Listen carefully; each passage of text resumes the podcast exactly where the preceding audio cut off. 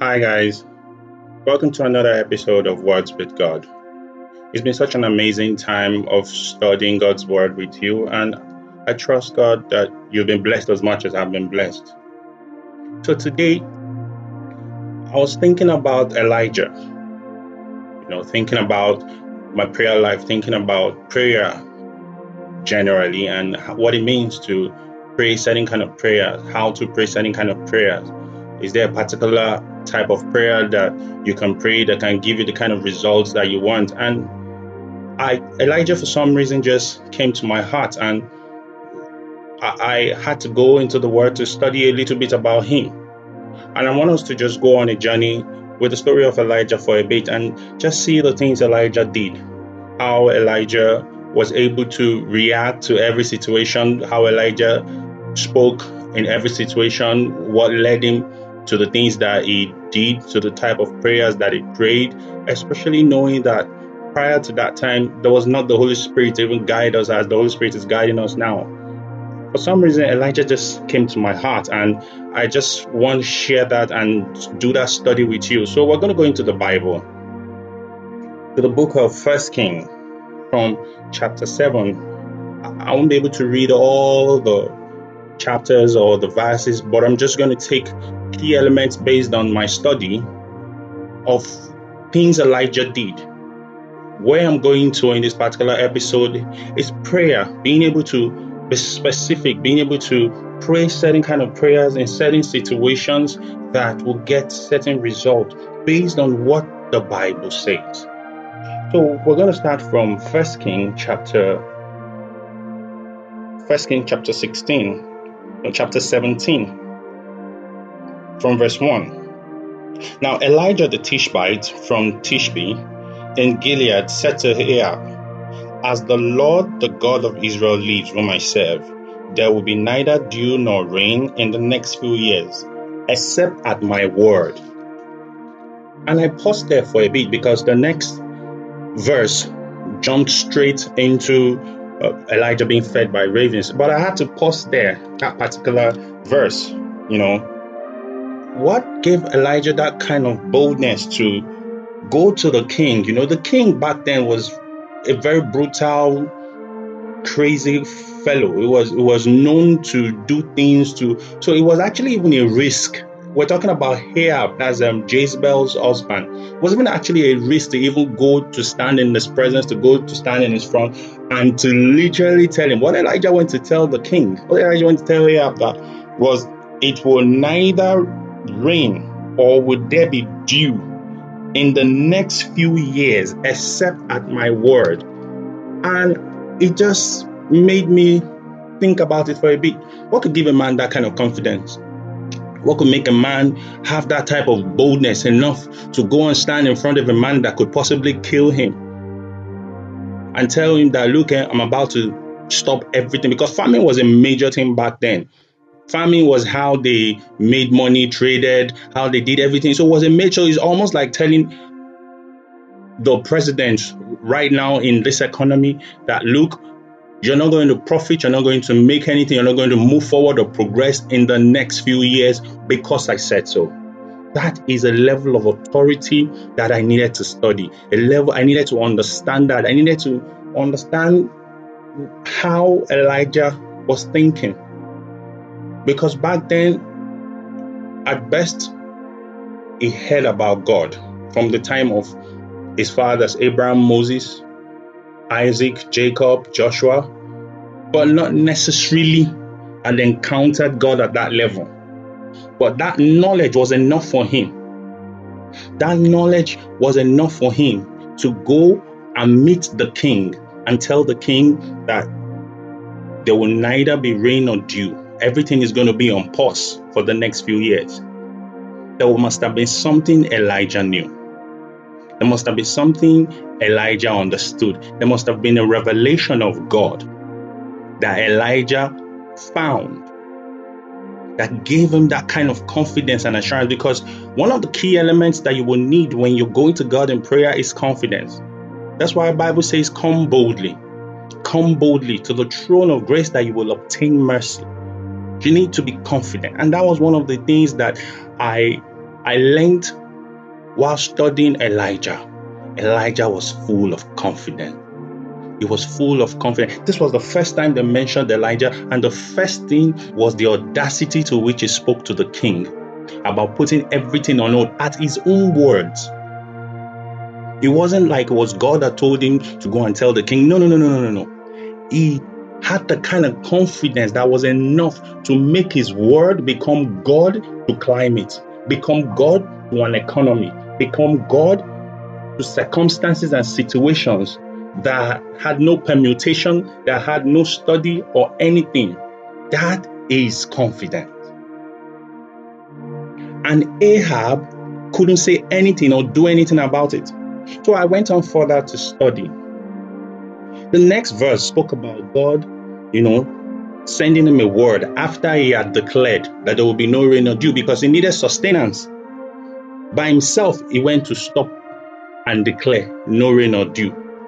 But you see, he had a strong knowledge of God, enough for him to still go back to God, and God was still able to speak to him. So God said, Then the word of the Lord, that's in verse 2 of the same First Kings chapter 17. He says, The word of the Lord came to Elijah, Leave here, turn eastward, and hide in the Kerith Ravine. That means he must have said must have caused a lot of trouble, a lot of, probably a lot of people. What do you mean? How can, who are you? And all those things. But you see, God was with him. He, he knew God was with him because he heard God. He said, I have directed the ravens to supply you with food there. Said you would drink from the brook. So he did what the Lord had said to him. He went to the Kerith Ravine east of the Jordan and stayed there. The ravens brought him bread and meat in the morning, and bread and meat in the evening, and he drank from the brook. This was the same person that by himself, nobody sent him on that errand, or at least the Bible didn't make any record of it. But I believe there was something that was burning in his heart. There was something that must have pushed a man to have that kind of confidence and audacity to go all the way to the king to tell the king that I'm going to stop the heavens. I'm going to stop the weather. I'm going to stop rain or dew. Nothing. Yet God still sent him a word. God still showed up. There must be something Elijah knew. And as we're reading and going through this story, I want you to be thinking about this one question What do you know about God?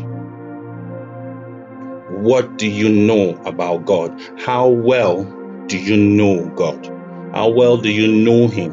How well do you know His Word?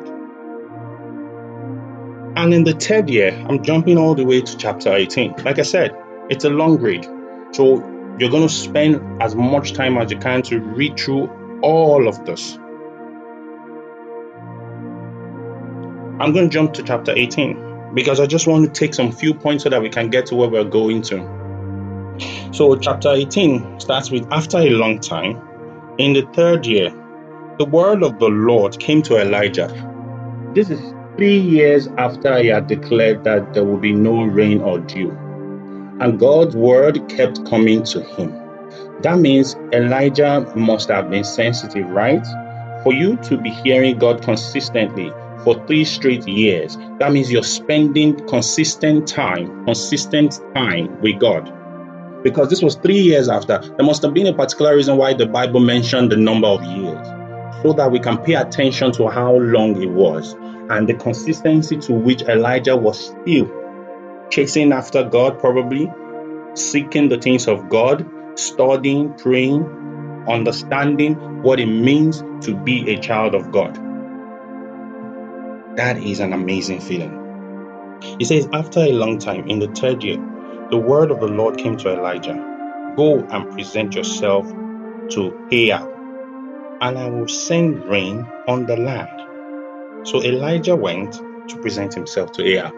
Now, this time, it was God that said he should go and tell Eli- tell Ahab, brother, that he's sending rain. It wasn't Elijah this time around that went to meet Ahab to tell Ahab that he was sending rain. This time, it was on God's word. So I, I sat down and thought about it.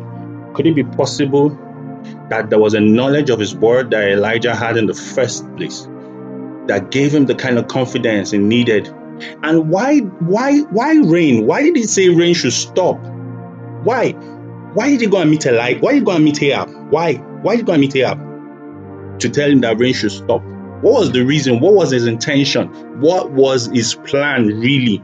What was it with stopping the rain that was so important that he had to go to the king, present himself, risk death? And in the later chapters, I realized that there was a confrontation with him and the prophets of Baal. And the whole story was about Elijah proving to them that there was just one God. So, could it be that all this while, all Elijah was pushing was God's agenda? He needed his people to know God. He needed his people to understand that there is a God. There is a God in heaven that is able to do exceedingly abundantly, that is enough for you. Not Baal, not Dagon, not any other person or thing that can talk. And Elijah went as far as proving it to them by putting them together, him versus the prophets of Baal just so that the whole Israelite can come back to that consciousness that there is a God in heaven that answers. Because he literally said, Let the God that answers by fire be the God. So, all this while, all his desire was to show people, was to let people know the God of Elijah, the God of Moses, the God that parted the Red Sea. Because those were the stories he probably grew up with. There was a knowledge of God, there was a test for knowledge in the things of God that pushed him, that inspired him, that gave him the audacity to actually go ahead and pray, to actually go ahead and do these certain things. How Moses splitted the Red Sea, how Joshua told the sun to stop for a few hours, the miracles of manna how David fought Goliath. These were moves of God that he had spent time studying, reading, meditating, that has been passed down to him one generation after another. And here he was in a world where they had started forgetting who God was. And the only way he could show them was to pray, was to speak, was to declare and one of the beautiful things about God that he spoke of in the Bible, he said he's waiting to perform that which he has said. So for every time you go into the place of prayer to pray, have this in mind. What did God say? Concerning this thing, because you see, sometimes prayer can be very tedious, prayer can be very stressful if you don't understand who you're praying to if you don't know who you're praying to. Prayer can become a routine. Prayer can become something that you just, it could be a recite, recitation. But Elijah taught, taught me about prayer like I've never seen or heard before. Elijah was a man of prayer. It was prayer that brought him this far. But you see, it wasn't just a routine. Every prayer Elijah prayed was based on the knowledge and the word he got. So when you go into God's presence, go in with the word of God. After he had, the story didn't finish there because, like I said, it's a long read. After where it blew my mind and that's where we're going to end for this particular episode, was the prayer he prayed, what he had to do to get the rain to come back. That that was what blew my mind after he had done everything he had done with the whole, a lot of things happened afterwards. Like I said, read your Bible. We're starting from First King chapter 16 all the way to chapter 18. When he had finished doing all the great work, calling on God for fire, because I had to think about it like before Elijah nobody prayed for fire to come down. What could have inspired him? It wasn't like he saw it. it wasn't like there was a premise or there was somebody that had gone ahead of him before that prayed for fire to come down. No. It was because David, he had heard about David, how David brought down Goliath with a stone. He had heard about Moses. He had heard about all these people. He had read their stories. Had stayed and spent enough time in the Word and with God enough to know that call unto me and I will answer you and show you great and mighty things. All this led into this point. Three years after, still hearing God, still consistent, still at it, nothing missing, nothing broken, nothing shaking, still expectant of God's word. You can't give up halfway. You can't just throw in the towel just because of a little challenge, just because of small challenges all around. You have to trust that God is in it with you. You have to see God in it with you. And Elijah said to Ahab, this was what this part blew my mind. And Elijah said to Ahab, that's chapter 18, First King chapter 18 from verse 41. It says, Go, eat and drink, for there is a sound of a heavy rain. In the first place, remember it was the one that said there will be no rain. Now, the word of God had spoken to him and told him, Let there be rain. Go and tell Ahab. So Ahab went off to eat and drink. But see what Elijah did. And I want you to pay particular attention to this part. Because you see, sometimes you might need to take out certain time. You might need to shut off everything. There must be something you're looking for, something you're hungry for, something you truly desire. And one of our episodes, we spoke about desire. You see, there's a kind of hunger, there's a kind of desire. There are certain things that you want that you need to pay particular attention to to obtain it. Elijah went and climbed up Carmel, bent down to the ground, and put his face between his knees. That was a posture, right? What that meant for me was that it shut off everything, every noise, every discouragement, what the news is saying, what the situation is saying, the doctor's report.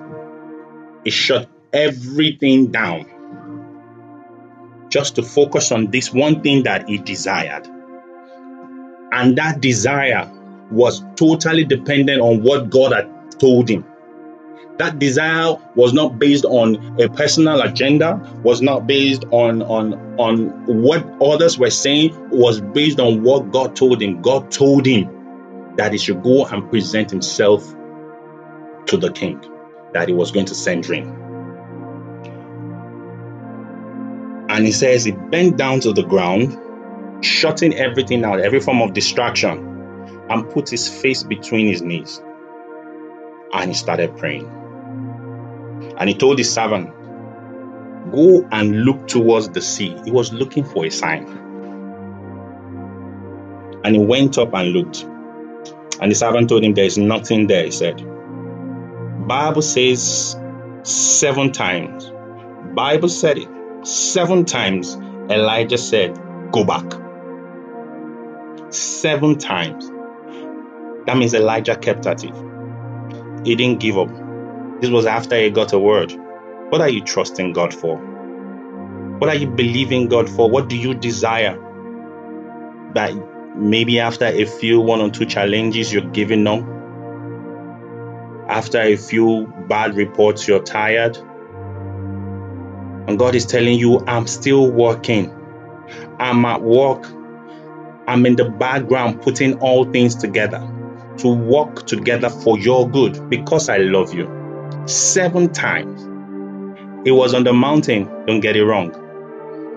That means the servant had to run down seven times up, and the mountains then were not small mountains, they were not hills, they were mountains had to run seven times back and forth. That makes it 14 back and forth, right? Yet Elijah did not give up. And Bible says at the seventh time, the servant reported, a cloud as small as a man's hand is rising from the sea. There was a focus. It was the sea because he told him, Go and look towards the sea. There was an expectation there was something Elijah was expectant of because God gave him a word. And he stayed at it. He kept at it seven times. He kept at it. And the servant came back the seventh time and said, A cloud as small as a man's hand is rising from the sea. And that was enough for Elijah. That was enough. That was all he needed. He didn't need to see the dark clouds. He didn't need to see the thunder. He didn't need to see the lightning. All the servant could barely see the cloud because they said it's as small as a man's hand all up in the sky. First things first, that servant's eye is very, very sharp. But beyond that, do you know how small, how tiny that cloud must have been for it to be enough for the servant to take back as a report of what God has already begun to do. What are the things you're looking? Are you seeing God move in your life? Are you seeing God in every situation of your life? Are you looking and actually seeing? Because you have to be able to see God in everything for you to know that God is moving. Elijah prayed the seventh time. The seventh time. I'm not saying that you should pray seven times. That's not the focus. The focus is Elijah kept at it. Elijah kept at it. Based on the word God gave him, you can't give up on God's word. God's word is powerful enough to do exactly as He has said. We serve a God that does not change. We serve a God that does not lie. With Him, there's no shadow of turning. If He has said it, He will do it. You have to know that. And the only way is knowing His word. When you go to Him, you take His word with Him. The God is excited when you bring His word to Him because those are the things that He has said. He wants to do them. He's looking for people that will bring it, will present it to Him. He said He's waiting on His word to perform it. He even told Mary, Blessed is she that believeth. For there shall be a performance of those things which were told her of the Lord. That means when God says it, there's going to be a performance. If He has called you blessed, then that means there's a performance of blessing waiting to happen for you. If He has called you healed, that means there's healing waiting to be performed. If He has called you rich, that means there are riches waiting to perform on you. But what are you saying? What are you saying? What do you know about God? Elijah knew something. He knew something, and that's the key here. Elijah knew something about God that was enough for him to take to the place of prayer. Prayer is not just something you do out of routine. Prayer is not just something you do to fulfill all righteousness. Prayer is not just something you do because you have a need. Prayer is you taking God's word to Him and discussing it with Him until you get, and He says will answer. And I'm going to end with James from verse 14. Sorry, verse 13. And I'm going to read different versions because I need you to understand that in everything you should pray. Prayer is too important for you to take as something so light or so trivial or as a routine, or you need somebody else to do it for you. He says, Is there any among you in trouble? Let him pray. TPT says, Are there any, are there any believers in your fellowship suffering great hardship or distress? Encourage them to pray. Is there any among you suffering? He should pray. Mavi said, If you are having trouble, you should pray. AMPC said, Is any among you afflicted, ill treated, suffering evil, he should pray. King James says, Is there any among you suffering? Let him pray. Prayer is important. Pray, you must pray. But I'm telling you, pray the word of God. Stand, be expectant. Don't give up. Your prayer counts. Your prayer matters. God has heard you. You have spoken His word to Him. He will perform it. He will perform it. He will do it. But pray. Pray. God bless you.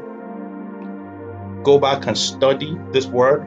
Listen to this over and over again and go to your place of prayer in understanding and in knowledge. and be expectant. Thank you for joining in. See you next episode.